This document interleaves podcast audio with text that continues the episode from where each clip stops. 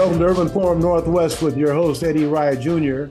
Uh, while we wait for Reverend Dr. Robert L. Jeffrey Sr., I want to thank the City of Seattle's Purchasing and Construction Services Department, the Port of Seattle's Diversity Contracting Office, Sound Transit's Office of Civil Rights, Equity, and Inclusion, and SeaTac Bar Group LLC. They own uh, African Lounge and the Mountain uh, and the Mountain Room Bar on Concourse A at SeaTac. We got a lot of things that's happening. We're going to be talking with a number of people today.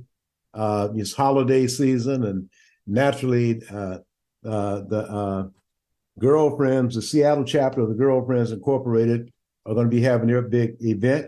It's called uh, Stepping Out to Paint the Town Red. That will be happening on Saturday, December 2nd at the Hyatt. We'll be talking to Judge Judy, Judith Hightower Mills, and Dr. Kimberly Bell two of the girlfriends, Seattle girlfriends. And we'll also be hearing again from Roberto Jourdan. And, uh, you know, that on uh, Saturday, uh, the, this Saturday at the Royal Esquire Club, there's going to be an event honoring former Mayor Norman B. Rice. And uh, uh, KL Shannon will give us an update on what's happening with the Seattle King County Martin Luther King Jr. Organizing Coalition. Uh, we'll also be getting some information on uh, the Opportunity Fair, which is a part of that event right now. And then we'll be talking to Reginald Robinson, the owner of Altha's Louisiana Seasoning and Spices. Uh, they're at 201 East Meeker Street in Kent, Washington. And uh, they have some dynamic dishes. Uh, you can get anything from shrimp and grits to gator fillet. I know a lot of my folks from Louisiana, where I'm from, but the northern part, we didn't eat much gator, but down in uh, the southern part of the state, uh, that was a delicacy that many people consumed. Uh, so I must say, I'm a little disappointed to hear back from Merrick Garland's office once again. Uh, we have a hard time getting the Attorney General to investigate discrimination against African Americans. Why that's happening, I don't know, but that's one of the questions I'll be asking Congressman Hank Johnson, who is the ranking member of the House Judici- Judiciary Committee, and he and uh, Bobby Scott is the ranking member of the House Education Labor Committee between the two of those folks, we'd like to have them have a hearing to make sure that uh, they understand what's going on and understand our grievances. And as the old saying goes, the numbers don't lie. And uh, if you're not participating, it's obvious something is wrong with the system. And uh, we have done very poorly. And for whatever reason, Attorney General Merrick Garland and Christine Clarke, the Associate Attorney General for Civil Rights, seems to think that only the Department of Transportation has issues, but we provide them with the numbers to prove that there was rampant discrimination against African Americans attempting to do business with Washington State.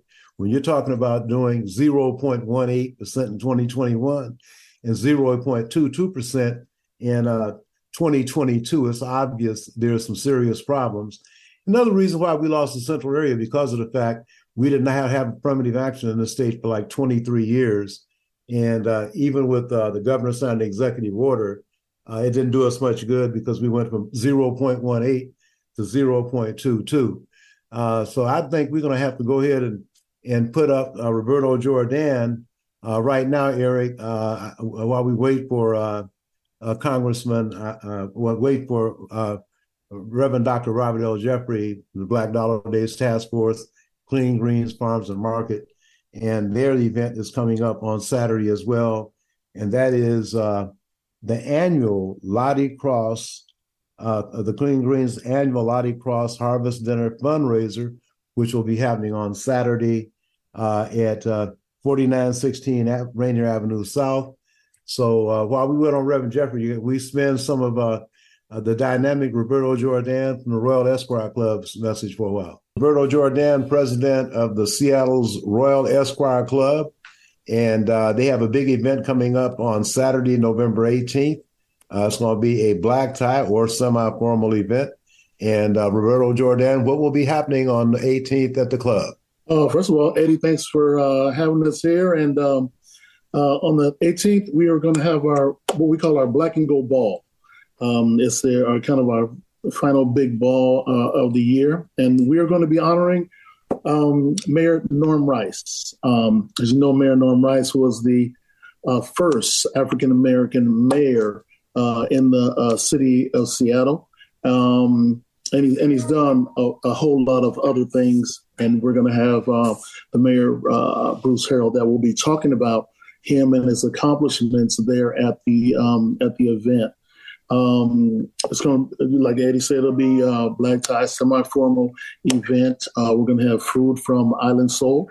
Uh, we'll be catering the event. Um, musical guests are going to be Michael Powers, and then we'll have a DJ G Man that we'll be having so that we can uh, party afterwards. We also announce our um, Mr. Esquire, who's uh, kind of the the man of the year, um, and it's a, a, an event that we're raising uh, funds for our, our, scholarship program that will be giving away scholarships next year. Normally, we've had four signature events that we do due to COVID and everything else like that. That kind of got put on hold, but we're going back to doing that, and we'll be making um, uh, substantial sc- scholarship uh, donations um, next year. Uh, it's going to start about 5.30. It's Going to start about 5.30 and uh, go on till about midnight. Uh, you can get your tickets for this at uh, ticketleap.com, and it's under the Royal Esquire Club or Black and White or Black and White um, Ball. Um, you can come to the club. You can buy the tickets, buy the tickets in person there. Go to our website, royalesquireclub.com, and you can also get tickets there. And uh, it ought to be a great, great event. And uh, people just want to make a contribution and not go to the event because there's some scholarships. So they could just go to the website and make that contribution as well. Yes, you can go to the website and there is a, a donate donate button that's there. Um, you can donate and uh, just put in there that you like to donate to the scholarship fund, and um, you can do that. Um, there's flyers that are around. Uh, Facts newspaper has a has a flyer that's out with a QR code on there. Put the QR code on your camera, and you're able to buy tickets uh, straight from there. Our website will have the QR code, and um, so we will try to make it easy for you to um, uh, be able to do that. For those of you that haven't been there, the Esquire Club is newly remodeled. Um, uh, it's not your old Esquire Club the way you used to know it if you were there 15, 20 years ago, you'll be surprised and uh, delighted with the way that uh, uh, the club's been changed. I remember when it was on 14th and Washington in the house where Bailey Gatzert is now. yes, yes. Well, you know, uh, eminent domain, they had to get rid of that building because of Bailey Gatzert. And so, uh, which brought us to um, 5016 Rainier Avenue South, where we're um, doing the Royal Esquire Club there. So, yes, we'll have a good time. And don't forget, we're gonna be doing. We're gonna be starting um, December first. We'll be selling tickets for the New Year's Eve ball too. So um, we'll be doing New Year's Eve this year. It'll be a, a fun event. We'll have a lot of good things and fun things for you to do there also to bring in 2024. Now, when did the Royal Esquire Club start? We started in 1948, um, and there were five brothers that had got together, and you know, due to racial discrimination and and uh, all the strife and stuff that was going on then, they couldn't get into places, they couldn't have entertainment, so they went ahead and started a, a club themselves. Uh, they started in a um, a lawyer's office downtown on on First Avenue, and then ended up getting the house on 14th and Washington. Um, and then it's just it's grown from there.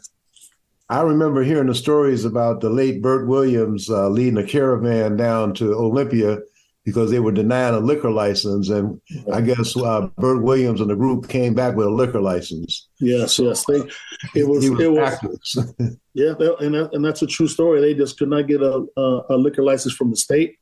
They actually uh, went down with a with a group of folks and um, uh, did did a demonstration and and um, and you know when you know they say when you complain that you it doesn't do any good. Well, in this instance, it did do some good, and they were able to um, uh, get a liquor license that's been in place ever since. So you know you're yeah, kind of under a microscope when you aren't aren't really they really don't want you to have a liquor license in the first place. So you're kind of under a microscope. So you have to make sure that all the I's are dotted and all the T's are crossed when you're when you're doing that. So we're very careful, even to this day. When our liquor license, we'll be, we're very careful.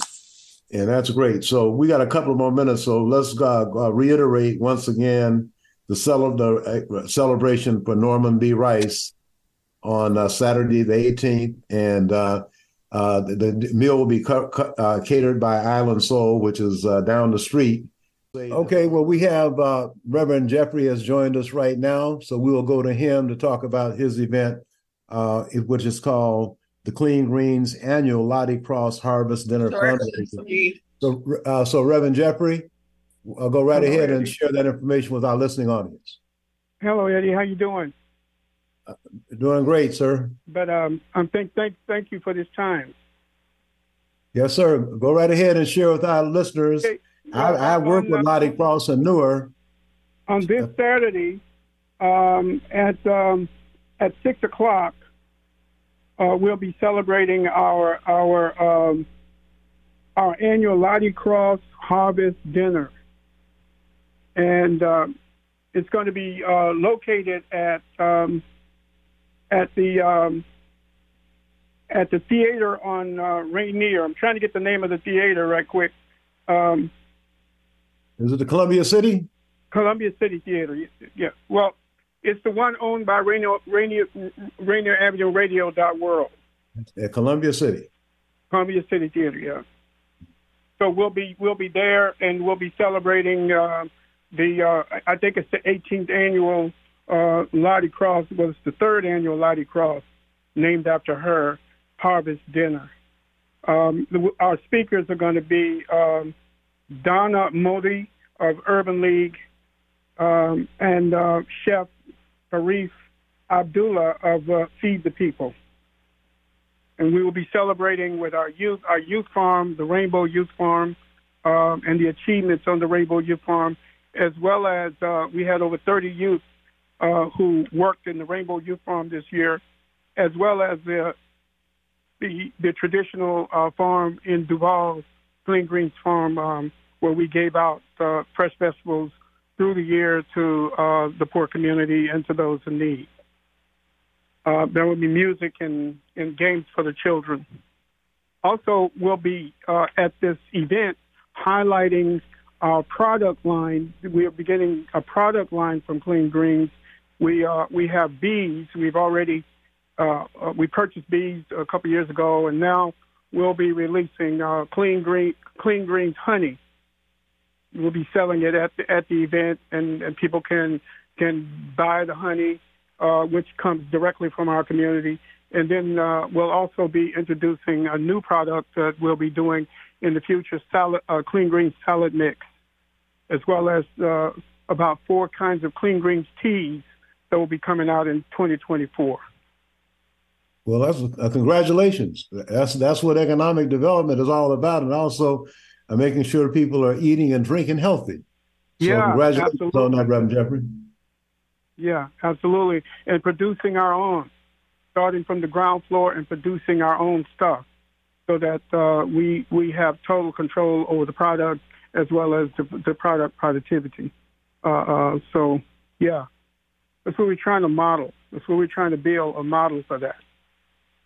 Okay, well, congratulations. I mean, that's, uh, but you know, with Black Dollar Days Task Force, you've been a, a staunch advocate for uh, African American participation in the economy and uh, fantastic idea for the Clean Greens farm and uh, market. Uh, and now coming up with some labels for your own products, I think is fantastic. So You're once again, that will be Cross Award. The Lottie. Okay, that's great. So yeah. once again, that will be Saturday, uh, Saturday. at six o'clock. Yeah, I think so. I think it's six. Yeah. Okay, six o'clock at the Columbia City Theater, which is going to be at 49, uh, the 4936 uh, Rainier Avenue South. Yeah, absolutely. Thanks, Eddie. Okay, I thank you, sir. We really appreciate what you're doing in the community. We really appreciate you. Well, I really appreciate so, you giving us the opportunity to, to let people know uh, what's going on with us. Okay, and, and we want to keep people posted as you uh, go along uh, this path of uh, this self sufficiency and economic development and, and giving people nutritious food. Uh, so we want to make sure that uh, you're on every step of the way. So thank you very much, Reverend Dr. Robert L. Jeffrey, thanks, thanks, who is the pastor of New Hope Missionary Baptist Church, first and foremost, and doing everything else. so he got his uh, his hands. He need, I guess, every finger on both hands are busy. So thank you, sir. We appreciate you. I appreciate it, Eddie. Thanks. All right, now. Okay, our next guest is KL Shannon, the vice chair of the Seattle Martin Luther King Jr. Organizing Coalition. I always say Seattle King County. But uh, anyway, KL, why don't you give us an update on what's happening with the committee? This year, the uh, holiday is on January 15th on uh, Dr. King's actual birthday. So, KL Shannon, Vice Chair, go right ahead and give us an update. Yeah, Eddie, always uh, happy to uh, come onto your show and talk about um, the annual MLK event. So we're up and going. Um, we're meeting every other Tuesday from 6:30 to 8 p.m. Um, mostly by Zoom. Hopefully, we will be meet, uh, start meeting uh, in person uh, closer to the event. I, I, think the ultimate ask that I have is that you know we really need uh, folks to uh, come and participate in the subcommittees. We need you know people on the program committee, logistics. You know we have volunteer committee, we have outreach, we have food committee. So um, really would love to have uh, more participation from you know from community folks. Um, so that's where we are right now. How can people? How can community people get information, KL? Um, they can go to the to the um, MLK website. They can you know they can contact me. Um, or are are you uh, to um, to participate uh, in the program in the uh, committee, as well as you know if you have folks that you think would be great for the program, the day of the program, uh, please get those names to us. Um, entertainment, we're looking for entertainment, we're looking for speakers. And they can go to SeattleMLKCoalition.org for information. Yes, yes. Okay. Mm-hmm. So they get an idea of what's going on. And can they also uh, sign up for committees on, on the website, KL? They can, uh, I believe so, yes. They can okay. sign up for committees. You know, we have a number of committees, workshop, as I was saying earlier, workshop program, outreach, food committee, volunteer. So we need, you know, so we need people, you know, to be part of those committees and and be part of the planning committee as well. And again, the planning, you know, we meet every other Tuesday. So I think the next meeting will be on the 28th, 6:30 to 8 p.m. and it's over Zoom. Okay. And we'll have somebody on uh, the committee. We'll have somebody on the opportunity fair. And we like to have people on from the various committees on every week until January 15th. So, Kel, yes. thank you very much for the update today. And I'm sure we will see and hear you again before January. Okay, January I appreciate 15th. you. Okay, okay, thanks, Kel. Thank appreciate you, everyone. Okay, bye. All right. Okay, now. Okay. Okay, my next guest is uh, two members of the Seattle chapter of the Girlfriends Incorporated, and that is uh, uh, Judith Judge Judy Hightower Mills and Dr. Kimberly Bell. And they have an event coming up on December 2nd at the Seattle Hyatt Regency. And uh, let's start with Judge Judy to talk a little, little background and history of the Seattle Girlfriends chapter first, I just want to say it was so good to hear uh, KL and Reverend Jeffries. I loved, I loved seeing them and hearing them. And I don't know why the video's not working, but nobody um, can see you, baby. Guess That's you don't right. need to see me. so, good afternoon, Eddie, and thank you for having us on the show today. Uh, girlfriend Dr. Kimberly Bell and I are here this afternoon to share with you and your listeners a little information about the girlfriends on our upcoming Paint the Town Red party. A little history. In 1927 in New York, during the Harlem Renaissance, Eunice Shreves invited three of her friends over for a pot of stew due to her desire to maintain their friendship after college.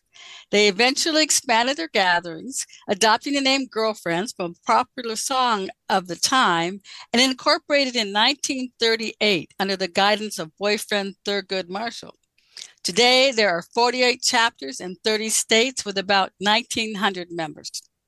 And girlfriend Kimberly is going to tell us a little more about the Seattle chapter. Yes. So in 1995, Linda Gillis returned to Seattle from Albany, where she had been a member of the Albany chapter of the Girlfriends. She brought together her Seattle friends and they started a chapter here in Seattle, which was inducted in 2006. Today we have 32 members. So the main purpose of Girlfriends is to promote friendship, provide social activities, to perform civic services in our local communities, and to support our national project. Now, Although the purpose of Girlfriends was purely social, Girlfriends locally and nationally have expanded. We include charitable organizations, cultural organizations, and activity.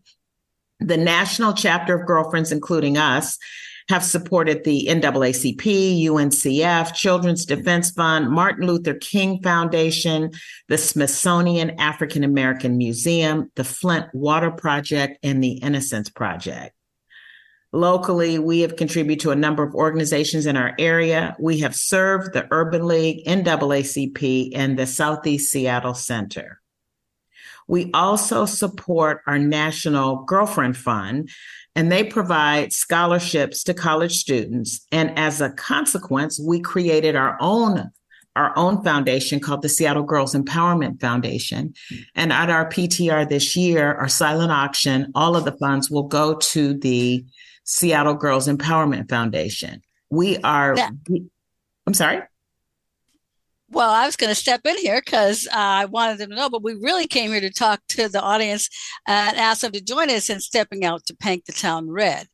Uh, finally, after a three year hiatus due to COVID, we are back to step out in our red gala and celebrate fun and friendship with our friends and community. On December 2nd at 6 p.m. at the downtown Hyatt Regency, we will celebrate fun and friendship um, at uh, let's see. Oh, and with the dinner dance and live music from Broham. Some of you might be uh, familiar with that band. Our guests will be greeted with a complimentary glass of sparkling wine to start the festivities with a cocktail hour a photo booth, a silent auction benefiting uh, a local charity, this year our own scholarship fund. Girlfriend Kimberly, I know you have uh, an announcement about this year's scholarship. Yes. So we have been very fortunate. We've had many people contribute, including 100% of our girlfriends to the scholarship fund. And we are awarding several scholarships this year. One is for $5,000 to our candidate to the Seattle Girls Fund. And we have eight additional scholarships, each for $1,000 apiece, which will be uh, given away to local students. And we are really excited because it's the most we've ever given. Yes. And so our auction this year again will support more scholarships. So tickets are going fast, and the cutoff date for purchasing your tickets is November 24th. So tickets can be purchased purchased, I can't talk today, from our website, seattlegirlfriendsinc.org. So all one word, seattlegirlfriendsinc.org or through a girlfriend that you know. And you can go to our website and look and see who our members are in case there is somebody you know and you want to reach out to. So thank you, girlfriend well, Kimberly. Uh, thank you so much, Eddie, for allowing us to make this announcement. Absolutely. And thank you to all the listeners who hopefully will be at our event. Yes, and we look forward to an opportunity to uh, celebrate uh, with you. Yeah, and Dr. Bell, you were also given us some history about the girlfriends as well. Why don't you finish that so people understand the uh, the breadth and width of this organization. It's not just Seattle. You said it's in 48. No, that's right. I'll give it to you again. So uh, this was founded in 1927, so it's one of the oldest Black women's organization in the country, and uh, it started out mostly on the East Coast, but it's expanded now. We have 48 chapters, we're in almost, I think it's about 30 states, and there's 1,900 members, and we come from all walks of life. And I know the other thing, Eddie, that's kind of cool. I think is, of course, Thurgood Marshall back in the day actually incorporated us. That's mm-hmm. one thing. And there's a famous artist who was actually at the Frye Museum, Romare Bearden. His mother was a girlfriend.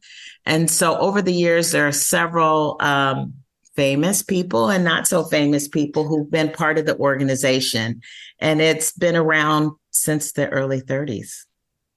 Well, that's what our people like to hear. You know, uh, some folks hear about the girlfriends, but the history is something that people really need to understand because of the fact they will not get that at a community college. I know the University of Washington don't have it. Maybe they still got Black Studies, they might have it included now.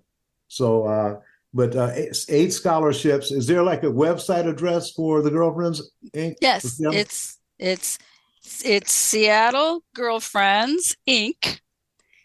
dot org. So dot org.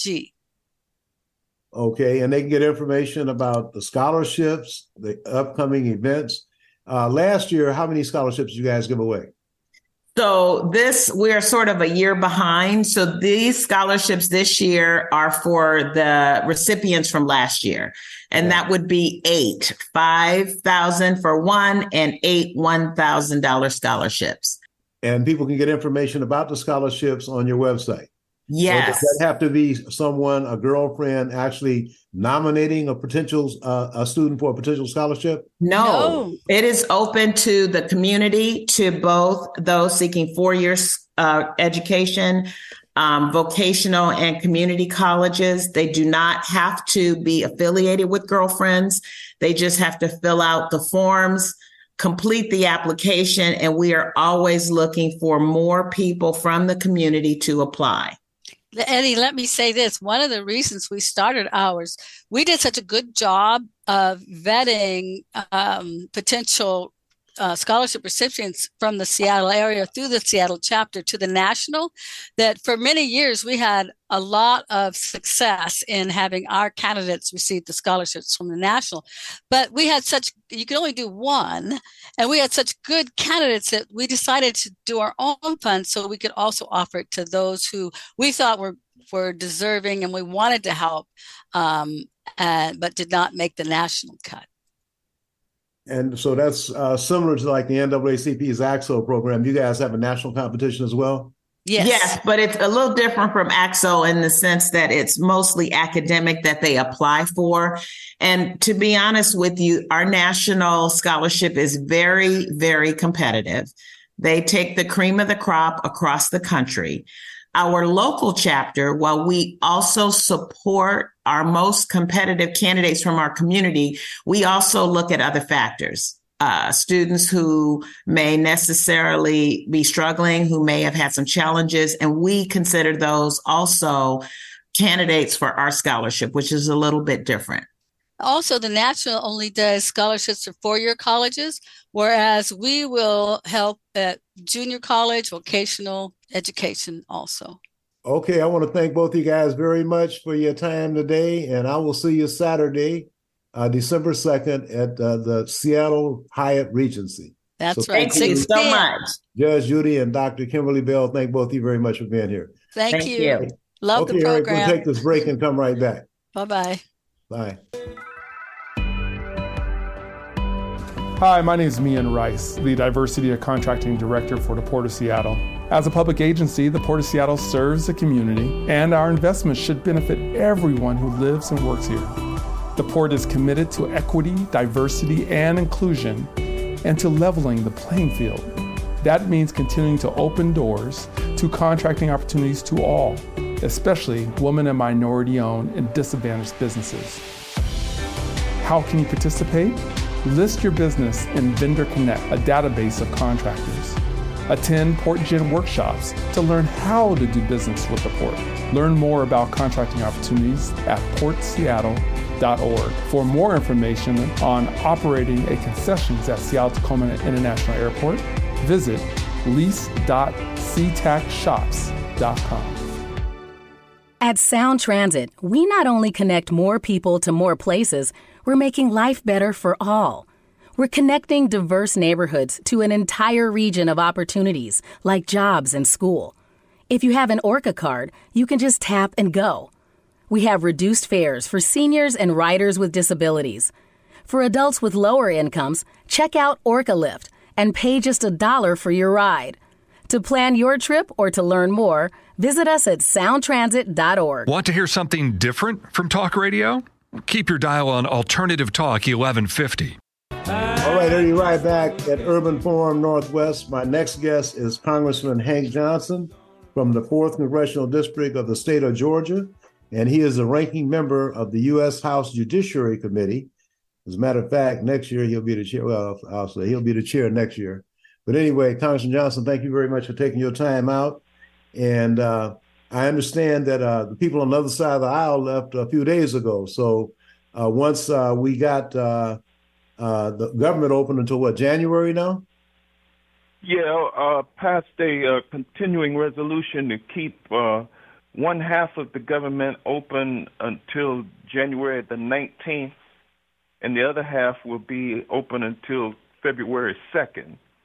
And so during those time periods, uh, you know what what our job is as a Congress is to come up with a uh, a full year spending bill. Of course, the fiscal year began on October the first, so already a couple of months late. Uh, but we need to come together and pass a spending bill in uh, uh, for the rest of the year, and then start working on uh, 2025 uh, fiscal year, 2024. I'm sorry. So wait a minute. Well, yeah, know, 2020. Yeah, we'll be working on 2024 fiscal year next year. This year. So we understand. Looking at the numbers, I see that the Democrats got uh, the new speaker across the finish line with uh, with the bill uh, for funding the government. And I'm just wondering, do you think that uh, he'll see see the same fate as Kevin McCarthy for having Democrats support the people uh, in the country by passing the spending bill? Yeah. So the new speaker, Speaker uh, Johnson, uh, has done exactly what uh, Speaker McCarthy did, and Speaker McCarthy put in a continuing resolution bill that he knew he needed, that he knew that would not pass without Democrat support.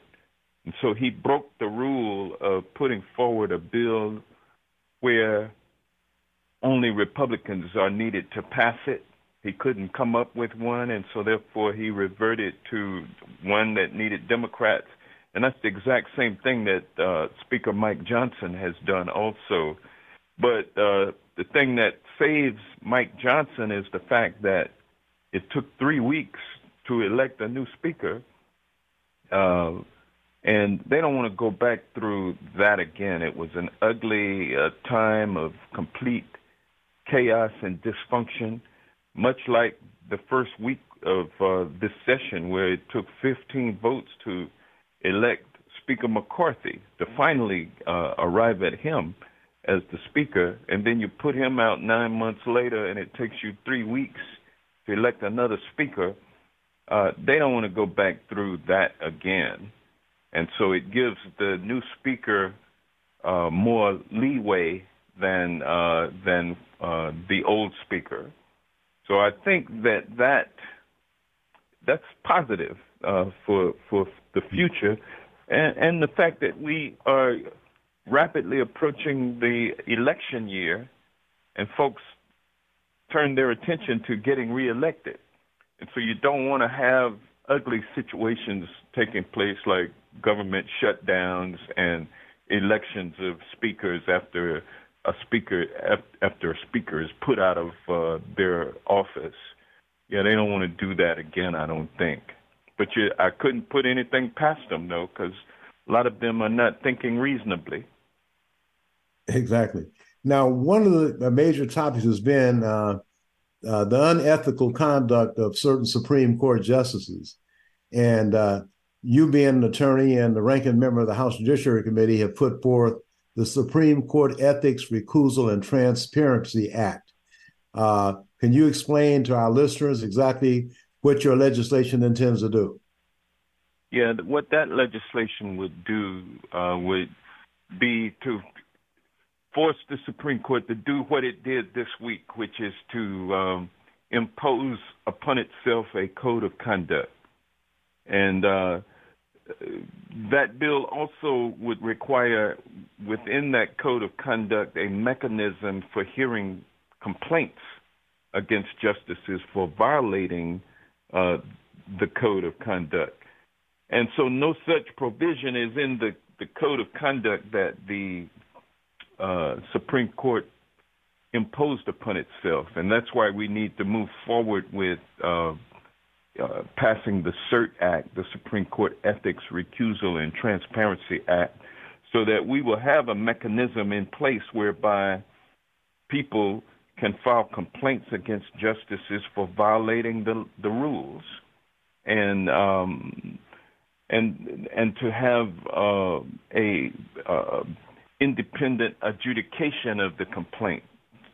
Can't have the court being its own judge and jury of, of its own members. So you need an independent uh, body to be able to do that.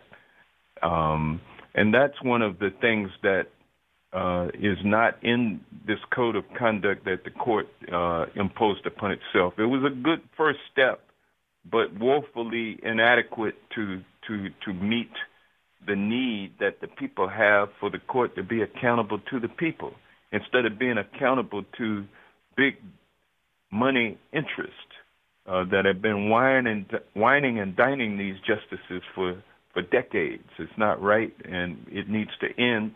And I don't think this current uh, code that the court put forward is, is enough to end the abuse.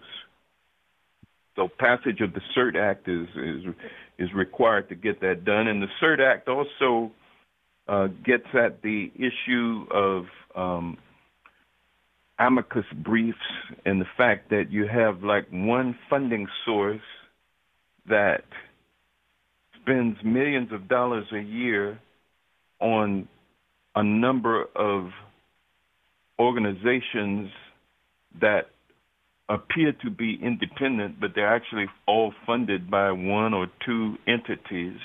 And those organizations present or prepare briefs on issues that uh, uh, that the court is hearing.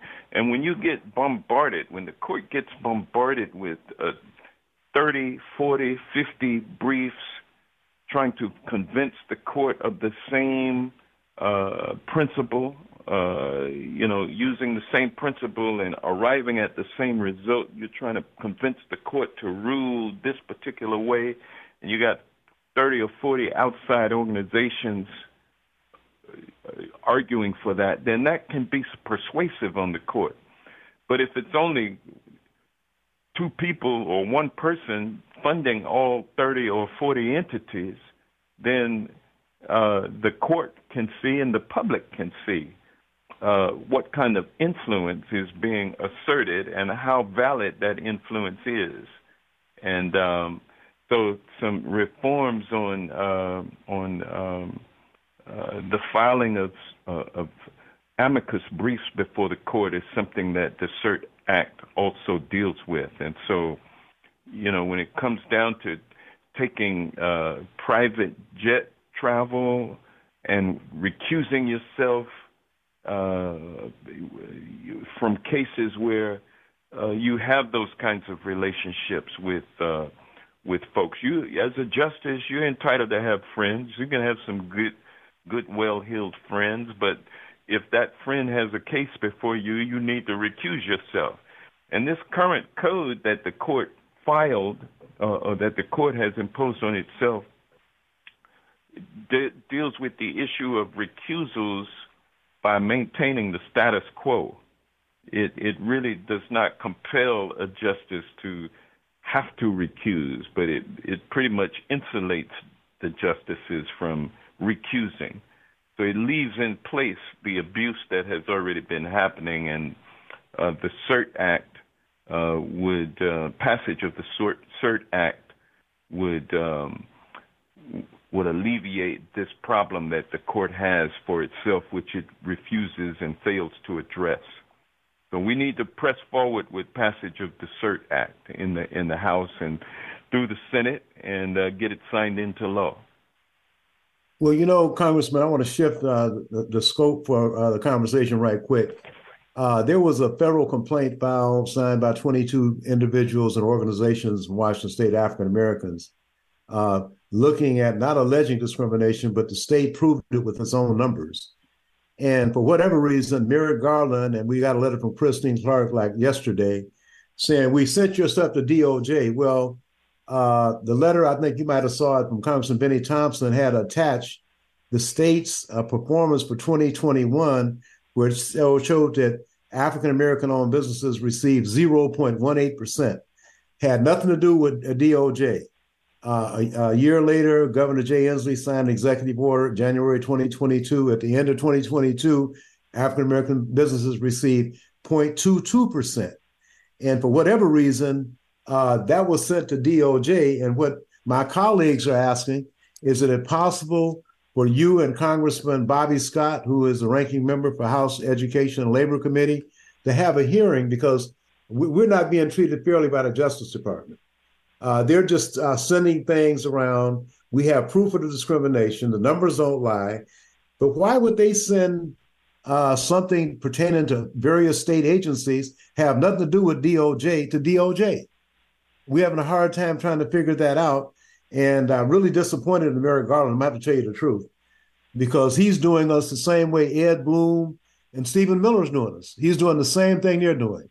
Uh, to hell with black people in this country and any prospects of them getting fair justice in this country. And uh, uh, we will be requesting a hearing, and hopefully, uh, you can call our national president, Wendell Stemmle, and our Washington State chapter president, Barb Armstead, and others uh, for a meeting because we can't let this go. Right now, we have all this money coming through. Washington State had no affirmative action for 23 years. As a matter of fact, uh, just two, three weeks ago, uh, a large contractor called a meeting with black truckers. It was 10 of them there, plus a couple of other women owned firms. And when they finished the meeting, the contract they were meeting about had already been awarded. And and uh, they let, well, we're, we're looking to talk about the future. But they hired this black consulting firm to call these people together to let them know.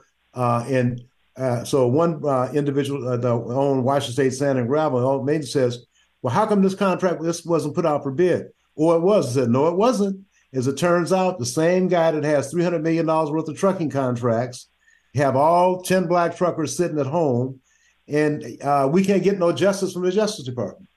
And then they're going to say everything, all the discrimination, we got all the proof, the numbers don't lie, and they continue to send Kristen Clarke and and I'm probably the direction of Merrick Garland sends our complaint over to the over to the Department of Transportation. Department of Transportation have nothing to do with the Department of Enterprise Services and other state agencies where we're doing 0.22%.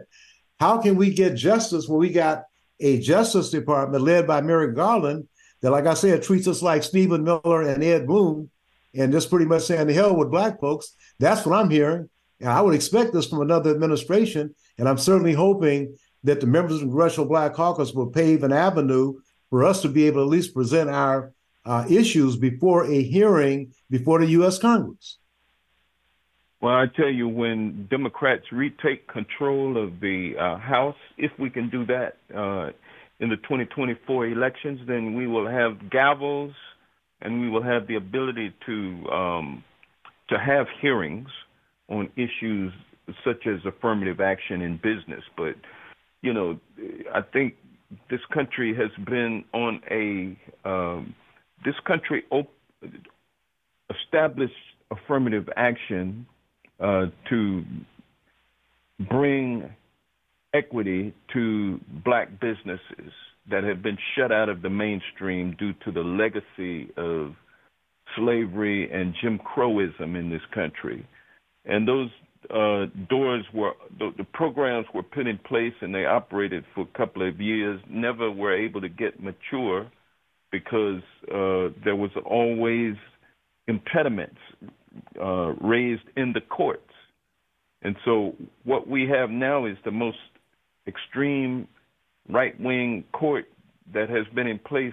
Uh, then uh, I, I don't know when's the last time we had such a court as uh, such as the one that we have here that is as right wing, anti affirmative action, anti people of color, anti women, anti right to vote.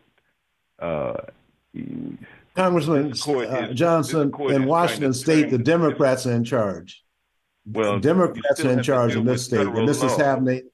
You, you're this is happening. With, you're dealing with equal protection under the law, which is in the U.S. Constitution, and that's what Ed Blum and folks like that are arguing, and have been successful at gutting affirmative action, actually getting affirmative action in higher education ruled as uh, against uh, the Equal Protection Clause of the 14th Amendment of the U.S. Constitution. And so next up is uh, any any program that identifies black people for a set aside. That is no longer uh, something that uh, the law allows for in this country if if it's going to be consistent with the the ruling that came out this summer on uh, affirmative action in education, and so people are not wanting to file lawsuits that send up a case that's right to be decided by the court to overrule affirmative action in government contracting. But one way or the other, that's what Ed Blum and folks like him are setting up to happen. And so, Merrick Garland is right with. Do, that's all. What we have to do is uh, expand the court and put in some term limits, which is also legislation that I'm pushing. That's in great. addition to well, ethics, Thomas, let me ask you before we have to go. That, we got to have a court that's when do you guys reconvene accountable to us. When when do you reconvene? Uh, when does Congress reconvene? Yeah, after Thanksgiving. Uh, yeah, we we've got uh, it'll be Mon- it'll be the Monday after uh, Monday or Tuesday after Thanksgiving. Okay. Well, sir, I want to thank you very much for today, and I'm going to send you this information anyway. I was under the impression that a ranking member could call a hearing, call witnesses on situations, no, but I've been standing no, corrected on have, that.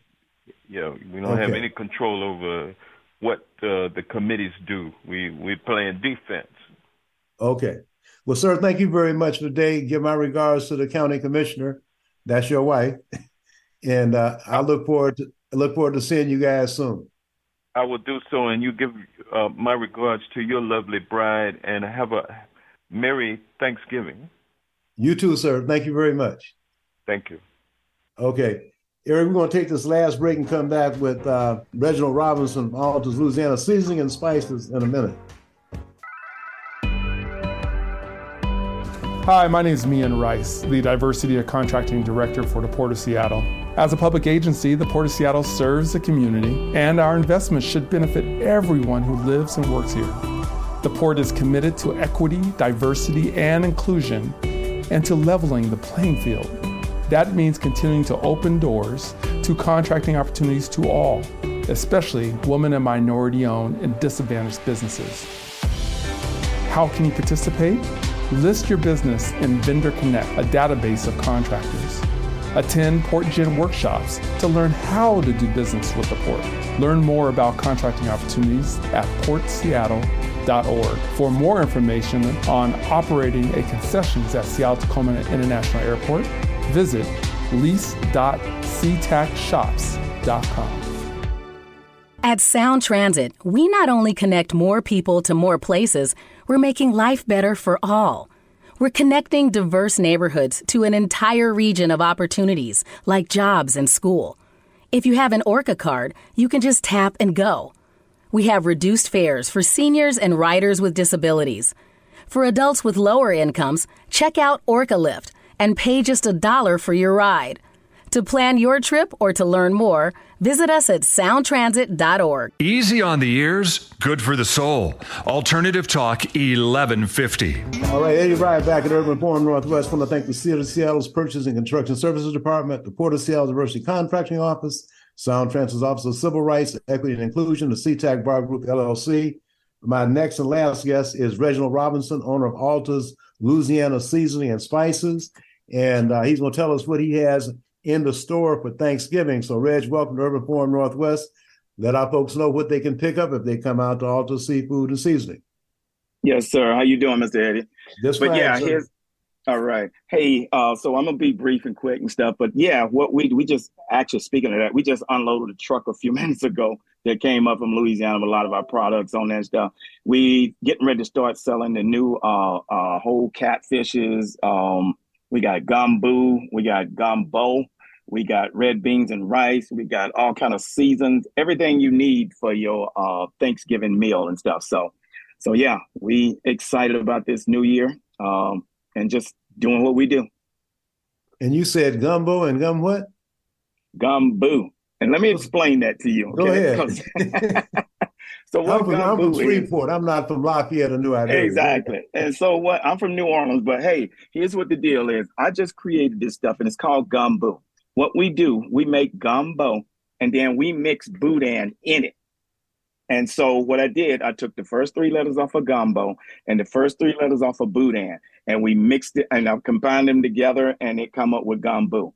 Uh, we sell it in the store. We do about 25 gallons a day um, Fridays, Saturdays, and Sundays in the store.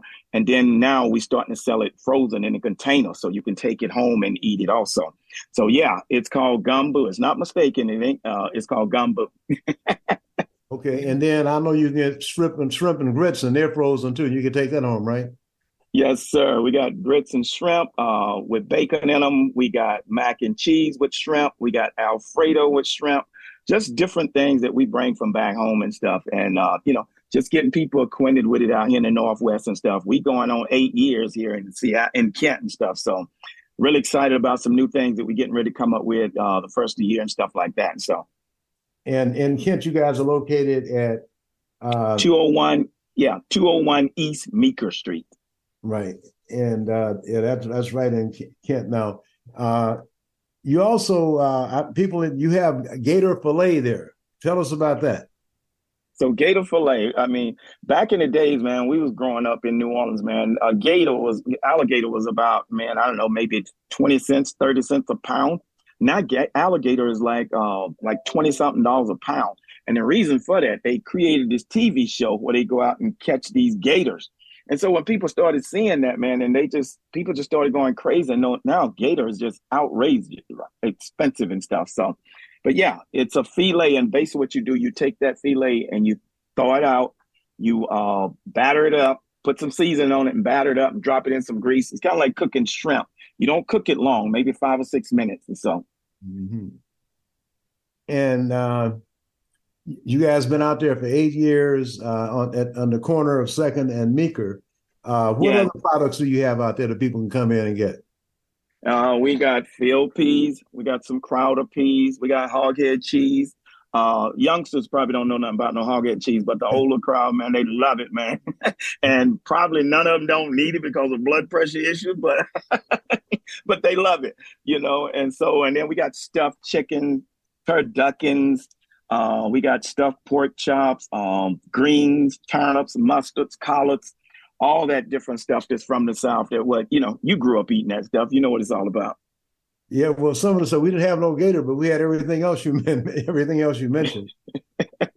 yeah. Uh, now, in terms yeah. of uh, the stuff that you have, like now uh, the, the, greens and stuff like that, are they frozen? Are they fresh? Or do you just?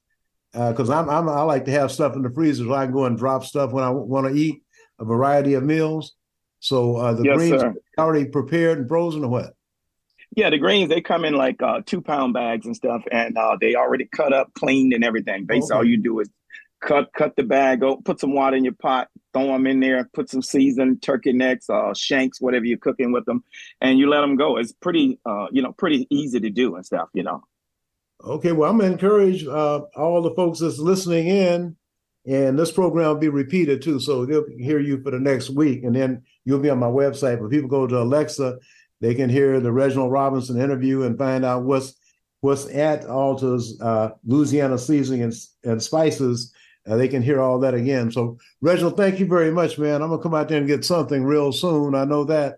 So, thank you very much for your time today. And like I said, uh, I'll be seeing you soon because I'm gonna be out there to pick some of that stuff up. Yes, sir. And I appreciate you and your family and stuff. And uh, you know, y'all have a wonderful Thanksgiving. Okay, you do it. You do the same, Reg. You and you and your family as well. Thank you so much. Bye bye. Okay. All right. I just want to thank uh, Roberto Jourdan from the Royal Esquire Club, K.L. Shannon, the vice chair of the Seattle King County Martin Luther King Jr. Organizing Coalition, Judge Judy and Dr. Bell, and Reginald Robinson and Eddie Rye. We'll be talking with you again on Urban Forum next week. Next week, we'll have a, a Thanksgiving Day special.